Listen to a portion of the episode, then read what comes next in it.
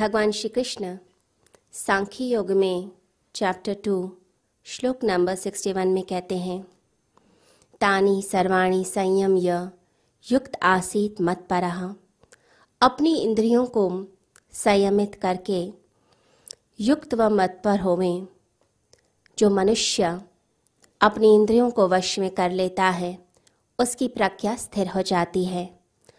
तो श्री कृष्ण इस श्लोक के माध्यम से समझाना चाहते हैं कि हमें अपने ऊपर संयम रखना चाहिए। जब मनुष्य अपने आप को संयमित कर लेता है तो परमात्मा से जुड़ जाता है।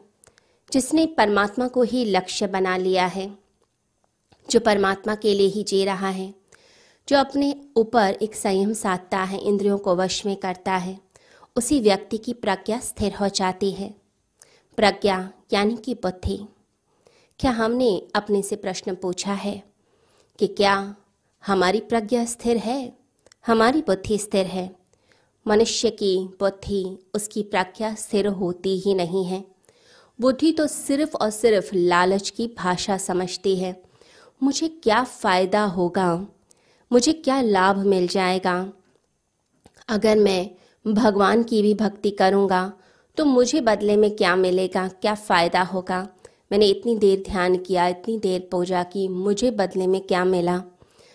मनोकामना पूर्ण हो जाए, इसके लिए मंदिर जाया जाता है, भगवान की भक्ति की जाती है। तो लालसा है, लोभ है, जिसके कारण परमात्मा की तरफ़ लोग चलते हैं। लोग कहते हैं, कोई लालच बता दीजिए, कोई प्रलोभन, कोई फ़ायदा, जिससे हम भक्ति की तरफ़ जुड़ जाएँ, जिससे हम ध्यान कर लें। ये जो लालच भरा मन है, ये जो भाग रहा है, ये जो दौड़ में लगा हुआ मन है, ये कभी भी युक्त नहीं होता, परमात्मा से जुड़ता नहीं। कृष्ण कहते हैं कि संयम को धारना है। संयम आएगा, जब ये लोभ की दौड़ बंद होगी, तभी आप परमात्मा से जुड़ेंगे। ये जो लालच है, ये जो लालसा है, इसका मतलब है अशांत चित्त है। मन में न जाने कितनी बातें घूम रही हैं। अब ये जो अशांत चित्त है, जो भाग रहा है, दौड़ रहा है, जो कह रहा है कि मैं अभी तृप्त नहीं हूँ, मुझे कुछ और चाहिए, कुछ और मिलेगा, तब जाकर मुझे शांति की प्राप्ति होगी, उससे पहले नहीं होगी। तो मुझे कुछ चाहिए, वो कुछ धन हो सकता है, पद हो सकता है, प्रतिष्ठा हो सकता है, या वो मुक्ति हो सकती है, मोक्ष हो सकता है, परमात्मा हो सकता है। तो लालसा है, लालच है, चाहे वो भगवान का ही क्यों ना हो। तो एक दौड़ तो चलती है जो संसार की तरफ़ चलती है, जिसमें धन चाहिए, सब कुछ चाहिए। लेकिन जब व्यक्ति उससे उब जाता है, थक जाता है तो दूसरी दौड़ की तरफ़ भागता है, वो दूसरी दौड़ होती है परमात्मा की। इसलिए जब लोग सब कुछ कमा लेते हैं, उम्र के आखिरी पड़ाव में फिर उन्हें भगवान की याद आती है, फिर अपने मोक्ष के लिए मुक्ति की तरफ़ भागते हैं। सोचते हैं हम मुक्ति की तरफ़ दौड़ शुरू कर दें। दौड़कर वो चीज़ प्राप्त की जा सकती है जो हमसे दूर है, तभी तो हम भागकर प्राप्त करेंगे।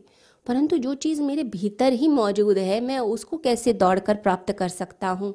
उसे मैं दौड़कर नहीं प्राप्त कर सकता। तो कुछ चीज़ें ऐसी होती हैं जिन्हें दौड़कर प्राप्त कर लिया जाता है। वो हमारा स्वभाव नहीं होती। धन हमारा स्वभाव नहीं है, धन बाहर है। इसलिए उसके लिए दौड़ लगानी पड़ती है, मेहनत करनी पड़ती है।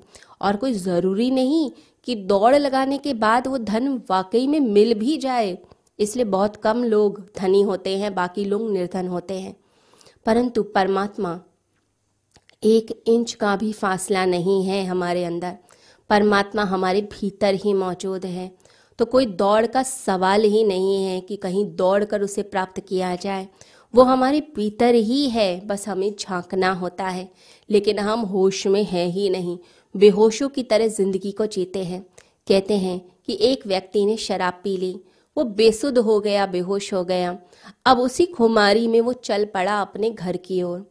कदम चल पड़े क्योंकि आदत पड़ी हुई थी। आदत वश वह घर तक तो पहुँच गया। घर की सीढ़ियों तक पहुँच गया और ज़ोर ज़ोर से चिल्लाने लगा, मैं अपने घर का पता भूल गया हूँ। मुझे मेरे घर लेकर जाओ। अब पड़ोसी इकट्ठे हो गए। अब पड़ोसियों ने उस व्यक्ति को समझाने का बहुत प्रयास किया कि तेरा घर यहीं पर ही है तो क्यों भाग रहा है, क्यों परेशान है, क्यों रो रहा है? उसने कहा, तुम मुझे भरमाओ मत, तुम मुझे भ्रम में डाल रहे हो। मेरा घर दूर है, मेरी बूढ़ी माँ मेरा इंतज़ार कर रही होगी। लोगों ने समझाया, वो समझा नहीं। शोर सुनकर उसकी माँ भी बाहर आ गई। उसने उसके सर पर हाथ रखा और कहा, मैं ही तेरी माँ हूँ, ये तेरा घर है, तू इस घर में प्रवेश कर। परंतु वह व्यक्ति भ्रमित ही रहा, चिल्लाता ही रहा। थोड़ी देर में उसका एक दोस्त आ गया और उसने कहा, मैं गाड़ी लेकर आया हूँ, तू गाड़ी में बैठ, मैं तुझे तेरे घर ले जाऊँगा। पड़ोसियों ने उसे रोकने की कोशिश की कि तू अगर इस गाड़ी में बैठ गया तो न जाने कितनी दूर चला जाएगा, फिर घर वापस आना और भी दूबर होगा। तो हम भी वहीं खड़े हैं जहाँ से हमें कहीं नहीं जाना है, बस अपने भीतर ही झांकना है। परंतु एक दौड़ लगी हुई है, भाग रहे हैं, भाग रहे हैं किसी लक्ष्य की प्राप्ति के लिए। ये जो भागने वाला चित्त है, ये जो भागता रहता है, यही चित्त का नाम गृहस्थ है। तो जो गृहस्थी है, वो भागता है क्योंकि उसे चीज़ें जुटानी है, परंतु जो ये सब कुछ त्याग देता है, ऐसा जो मन है, उसे सन्यासी मन कहा जाता है, क्योंकि वो जानता है कि कुछ खोया नहीं है, वो परमात्मा, वो मेरे भीतर है, वो अमृत मेरे भीतर ही मौजूद है, मुझे कहीं दौड़कर उसे प्राप्त नहीं करना। मुझे तो सिर्फ़ अंदर मुड़ना है। और जैसे ही भीतर मुड़ूँगा, मैं उसे प्राप्त करूँगा। जितना बाहर खोजूँगा, उतना ज़्यादा मैं और भटकता चला जाऊँगा। और मैं प्राप्त नहीं कर पाऊँगा।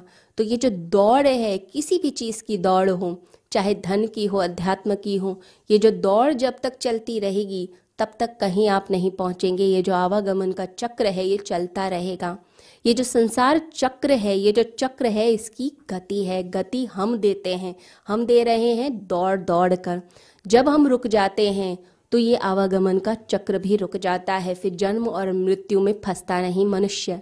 तो कृष्ण कहते हैं, अपने आप को संयमित करें, संयम को धारें इंद्रियाँ जो भाग रही हैं, इंद्रियों के जो घोड़े भाग रहे हैं, उनको लगाम लगाइए और वापस रोकिए। ये बाहर की दौड़ चलती है। अब बाहर क्यों भागते हैं हम? क्योंकि बाहर लालच दिखाई देता है, चीज़ें दिखाई देती हैं। अपने भीतर तो कुछ नहीं दिखाई देता, परंतु बाहर दिखाई देता है। धन दिखता है, महल दिखते हैं। चीज़ें दिखती है। नई से नई टेक्नोलॉजी आ रही है, नई से नई चीज़ें आ रही हैं। उन्हें प्राप्त करना है। परंतु अपने भीतर कौन मुड़ता है? आप थोड़ी देर भी बैठ जाइए। कुछ देर में अपने से ही बोर हो जाते हैं। थोड़ी देर में लगता है कि कुछ करने लग जाएँ, लोग फ़ोन देखने लगते हैं, टीवी देखने लगते हैं, परंतु भीतर ही मुड़ते नहीं। बस एक ही स्थान है जहाँ मन नहीं जाता। मन इधर उधर सब जगह जाएगा, परंतु एक ही जगह नहीं जाता, जहाँ पर उसे जाना है अपनी भीतर। कहते हैं, भगवान ने सृष्टि बनाई, संसार बनाया, उसके बाद इंसान को बनाया।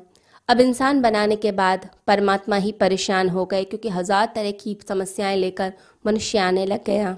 तो भगवान ने देवताओं की गोष्ठी भुलाई और देवताओं से कहा कि अब क्या किया जाए, मैं कैसे बचूं इस इंसान से? इसने तो मेरा जीना ही दुभर करके रखा हुआ है। तो देवताओं ने कहा, आप हिमालय चले जाइए। भगवान ने कहा, वहाँ कोई ना कोई हिलेरी तेंजिक पहुँच जाएगा। वहाँ पर रहना ठीक नहीं है। किसी ने कहा, चाँद पर चले जाइए।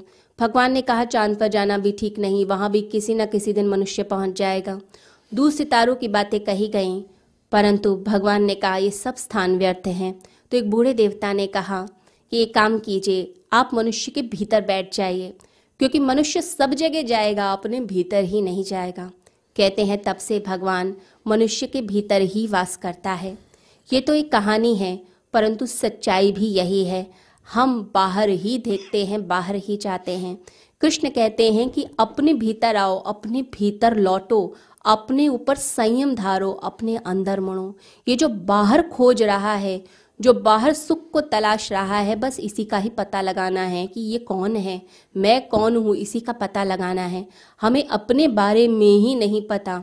हम आनंद, अमृत मुक्ति, मोक्ष, इस सब की बातें करते हैं, क्योंकि हम मृत्यु से भयभीत हैं, डरे हुए हैं, सोचते हैं, कोई विश्वास दिला दे कि आत्मा अमर है, हम कभी नहीं मरेंगे। कोई हमें समझा दे, कोई आश्वासन दे दे कि आनंद मिलेगा, परम जीवन की प्राप्ति हो जाएगी, क्योंकि इतना दुख है इस संसार में, अंदर से तृप्ति नहीं लगती। तो लगता है इस तरफ़ दौड़ें, परंतु ये दौड़ जब तक रुकेगी नहीं, ये प्रयास जब तक रुकेंगे नहीं, तब तक हम परमात्मा को उपलब्ध नहीं होंगे। कुछ चीज़ें ऐसी होती हैं जो प्रयास के द्वारा प्राप्त की जाती हैं, परंतु कुछ चीज़ें ऐसी होती हैं, जब प्रयास छोड़ दो तो वह प्राप्त हो जाती हैं। जैसे नींद। आप ज़बरदस्ती करेंगे तो नींद कभी नहीं आएगी। परंतु जब आप एफर्टलेस हो जाते हैं, अपने आप को ढीला छोड़ देते हैं तो नींद आ जाती है। उसी प्रकार से जब हम अपने आप को ढीला छोड़ देते हैं, हम बाधा नहीं बनते हैं परमात्मा के आने में, तब वह परमात्मा हमारे भीतर आता है। इसलिए कुछ क्षण ध्यान के अपनी ज़िंदगी में निकालें, जब शांत बैठकर अपने भीतर उतरें। कृष्ण कहते हैं कि जब हम ये जो दौड़ है बंद करते हैं, संयम आने लग जाता है, तब हम उस परमात्मा से युक्त होते हैं, उससे जुड़ते हैं। तभी हमारी ज़िंदगी में आनंद आता है, तभी हमारी ज़िंदगी में अमृत आता है, तभी हम सत्य को उपलब्ध होते हैं। सभी को हरिओम।